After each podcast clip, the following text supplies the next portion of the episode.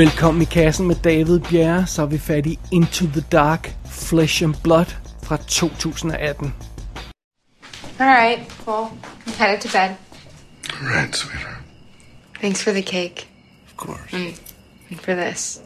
What'd you get from your aunt? Just some new teas, um, White Rose and Keeman, and this book on conquering your fears. Oh, very subtle, your aunt. Yeah. And you got outside to go get it?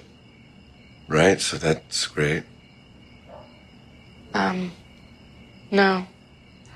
Dr. Saunders had to bring it in. At least the local thieves were denied. So. Yeah. Did you take your meds tonight? Yeah. Yeah. Does she want to send me away? Who? Dr. Saunders? I don't know, sometimes I feel like she wants to put me away in a hospital or something. No, honey, no one's sending you anywhere. Dr. Saunders is just here to help you through this. We both are. Så skal vi til nummer to af de 12 tv-film i første sæson af Into the Dark antologiserien.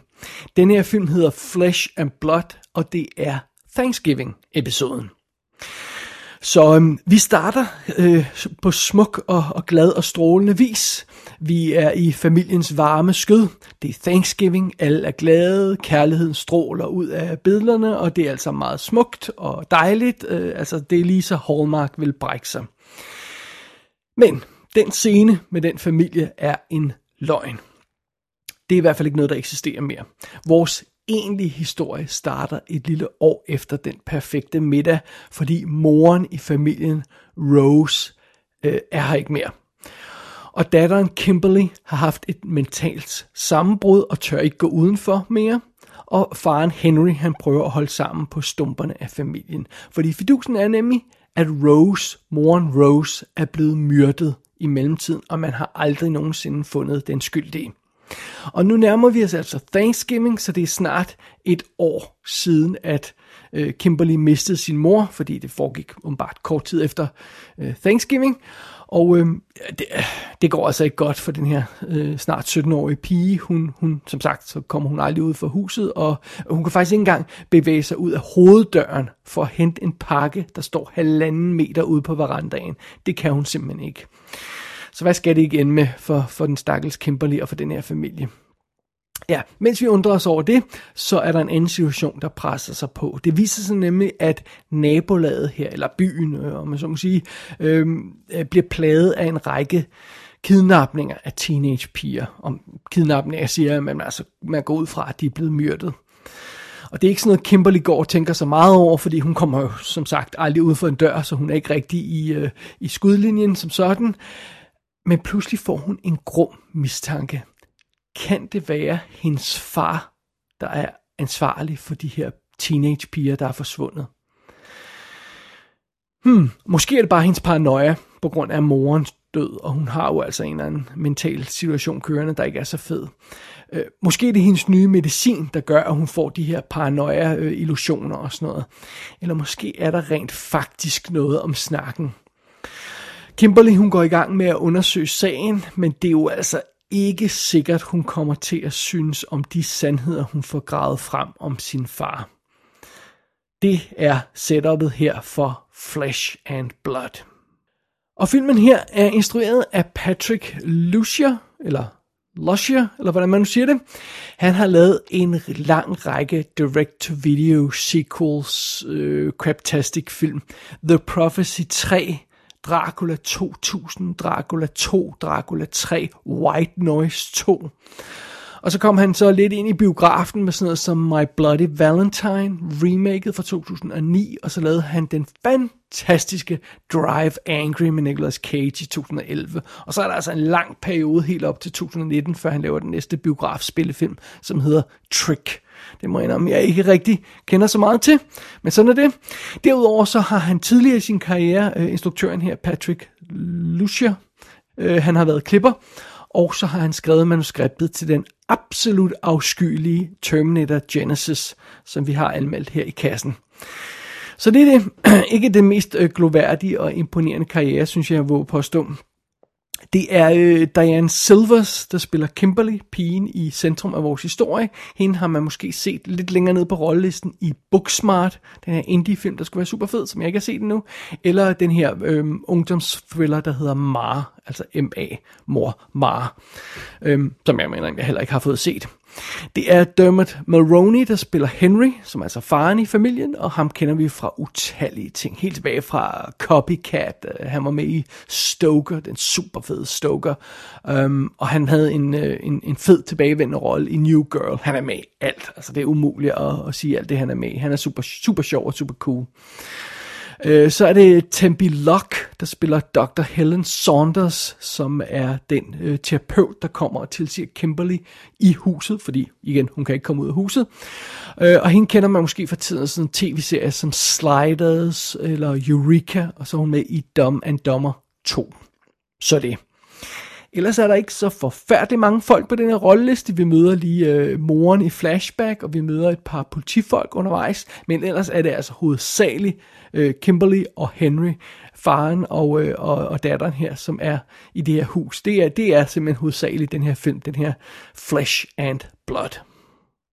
Has Kimberly ever displayed physical aggression toward you or herself? No, she wouldn't do that. Was she ever angry with your wife? With Rose? No. Never. I mean, no more than the usual mother daughter spat. Why? Well, I'm just trying to get a better picture of Kimberly and her mental state leading to the onset of the anxiety. No, she couldn't couldn't hurt anybody. Especially not her mother, not on purpose. No, Henry, it's easy to miss things when you're emotionally enrolled with a family member. Yeah, it's cliche, Yeah, but okay, parents are often the last to know. Yeah. So, keep an eye out for extreme behaviors. Now, it could be a sign of the medication, but it could be a sign of a deeper pathology. Extreme behaviors. Well, Kimberly's angry, and anger can manifest itself in many ways. Like what? Delusional, obsessive, paranoid. Look, spending as much time as she does alone, refusing to acknowledge what um, happened look, to her. Um, Kimberly's been through a lot. She'll pull through this. She will. Flesh and Blood har et rimeligt simpelt og ret traditionelt setup. Men ingen grund til panik endnu, fordi man kan sagtens starte sådan et almindeligt banalt sted, og så twiste sin historie til noget fedt undervejs. Øhm, men man skal gøre det ret hurtigt. Altså, man skal ikke hænge alt for meget i, i en velkendt suppedags, øh, for at jeg mister min tålmodighed. Øh, men det gør Flesh and Blood ikke. Første akt er håbløs tung i røven. Øh, fordi vi skal have etableret, etableret den her glade familie til at starte med, øh, og det, det er gabende og kedeligt at se på. Og så skal vi have, have øh, møde den her, så hopper vi et år frem i historien, så møder vi den her indelukkede Kimberly nu, og, og det er en vild banal karaktertegning, der er hende. Og så kommer den her terapeut, der skal snakke med hende om hendes følelser, og husk din mor, og bla bla bla, og det er vildt kedsommeligt og forudsigeligt. Og så er der det her forhold mellem faren og datteren, der skal behandles, og det er, altså, det er de mest banale replikudvekslinger, de har sammen, og det er så simplificeret, det her portræt mellem de her to karakterer, det, det halve kan være nok.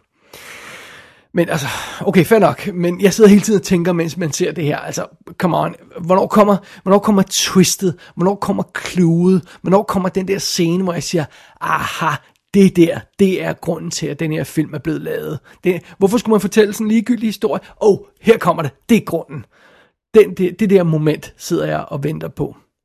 Og 22 minutter inde i den her 93 minutter lange film, så er det altså, at The Penny Drops, som man siger på godt dansk, plottet afsløres, og det er, Kimberly tror, at hendes far er morder.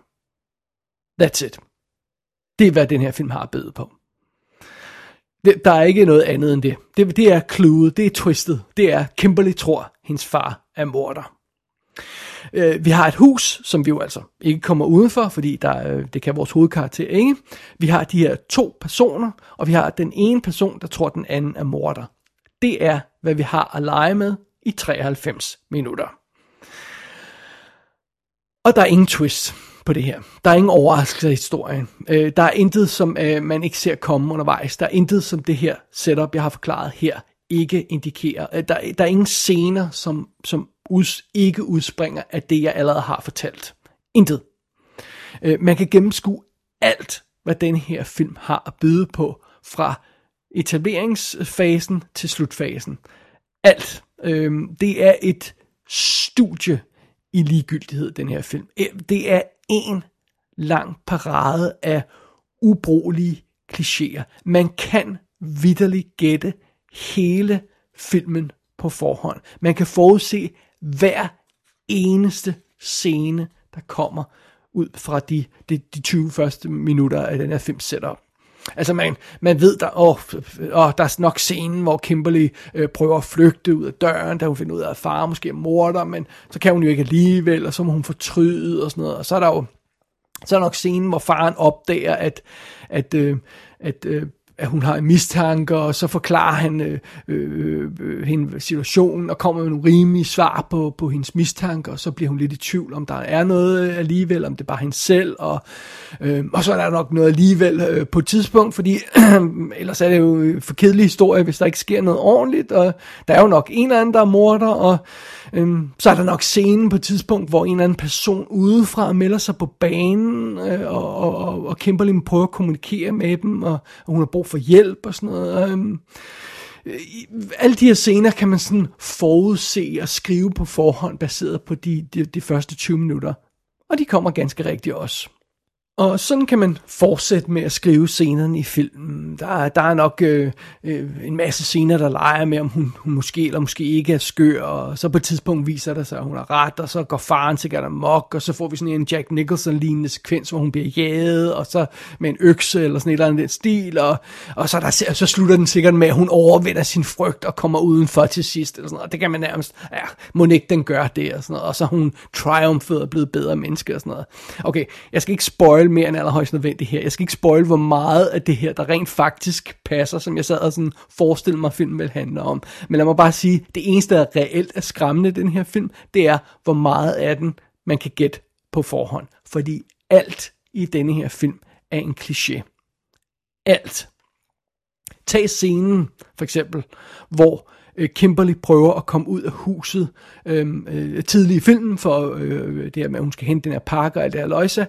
Altså, bare måden den scene er skudt på, det er, det er, det, det er den mest grinagtigt forudsigelige måde, man har filmet det her på. Altså man ser selvfølgelig øh, skud af Kimberly, der, der sådan vakler ud af døren, og så begynder billedet at, at, at, at boble, sådan, øh øh, øh, øh, øh, vælte og sådan noget, og bla bla bla og sådan noget, og det bliver sådan ud af fokus og sådan noget. Og så, øh, øh, så er der de her slørede POV-skud, der heller ikke rigtig kan fokusere, hvor hun kigger manisk rundt, og så bliver der skruet op for lyden, så man kan høre lyden i nabolaget rigtigt. Åh, åh, det er ligesom om det hele presser ind på hende, og, og sådan noget. Og så får vi skud af Kimberly, som sådan bliver panisk, hvor hun drejer sådan rundt om sig selv, mens kameraet ræser rundt om hende, sådan 360, øh, eller 360 grader øh, rundt om hende, øh, mens hun kigger den anden vej, og hele tiden drejer sig rundt og sådan noget, og bliver panisk og sådan noget. Seriøst, en hvilken som helst film eller serieafsnit, hvor et barn bliver væk fra sine forældre i et indkøbscenter.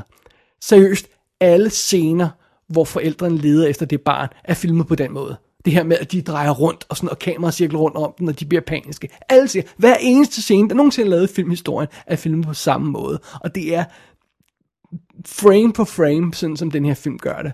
Øh, øh, kameraet racer rundt om, øh, om øh, Kimberly, og, og hun kigger rundt og sådan noget. Jeg har, set, jeg har vidderligt set identiske skud i andre film mange gange. Det er, det er vidderligt chokerende, hvor uoriginal en film kan være på én gang.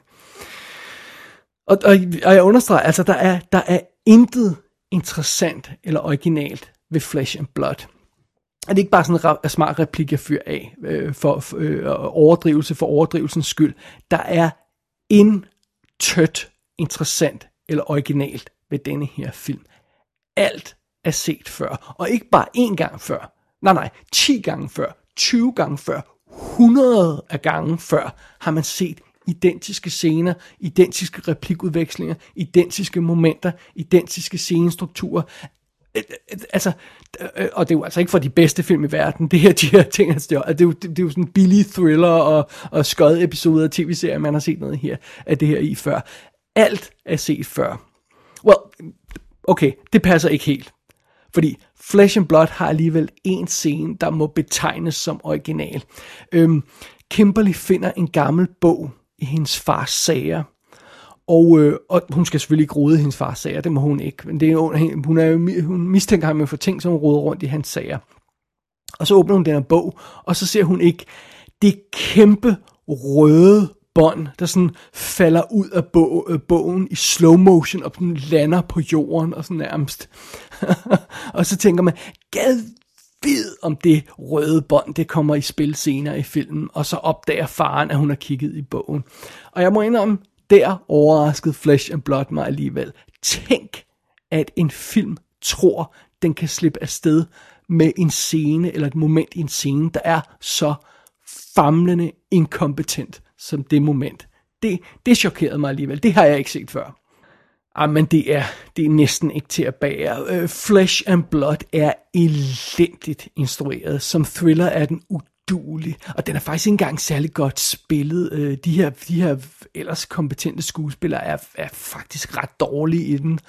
Uh, og som allerede etableret, altså manuskriptet er nærmest fornærmende banalt og, og frustrerende uoriginalt. Og Altså, jeg må indrømme, det her, det er en stone cold bottom 10 film for mig. Det, det, det er en af de dårligste film, jeg har set i år. Øh, man til dræbende, kedelig, ligegyldig magtværk skal man lede længe efter. Men det, det er jo ikke magtværk på en sjov måde. Det er jo ikke sådan en film, man kan sidde og grine af, fordi den laver så mange fejl. Det er, det er bare sådan, den er simpelthen for ligegyldig til, at man kan, man kan få noget som helst ud af den. Man, man kan bare sidde og falde i søvn til den. Og det, det er ikke engang, fordi filmen er på den lange side af, af det, jeg vil foretrække i den her antologiserie. Den er 93 minutter lang. Den første film i serien øh, var, var 82 minutter. Det er meget mere passende.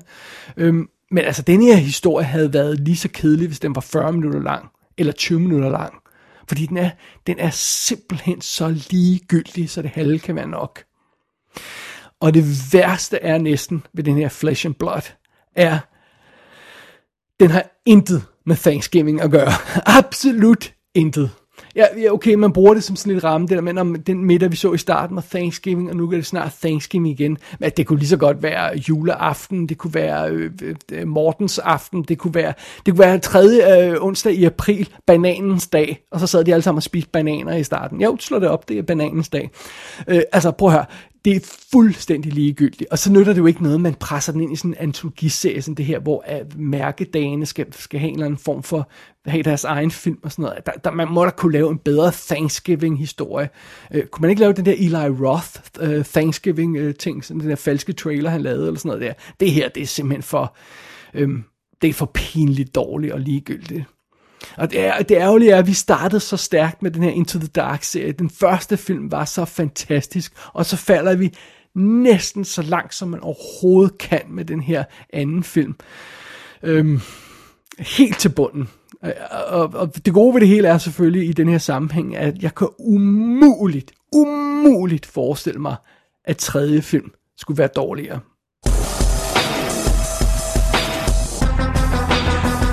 Into the Dark antologiserien kan som sagt ses på Hulu i USA, og så er det Viaplay, der har den her i Danmark. Så vidt jeg ved, at der ikke er andre steder, man kan streame den herhjemme. Gå ind på ikassenshow.dk, der kan du se billeder fra Flesh and Blood. Du kan abonnere på dette show, og du kan sende en besked til undertegnet. Du har lyttet til I Kassen med David Bjerg.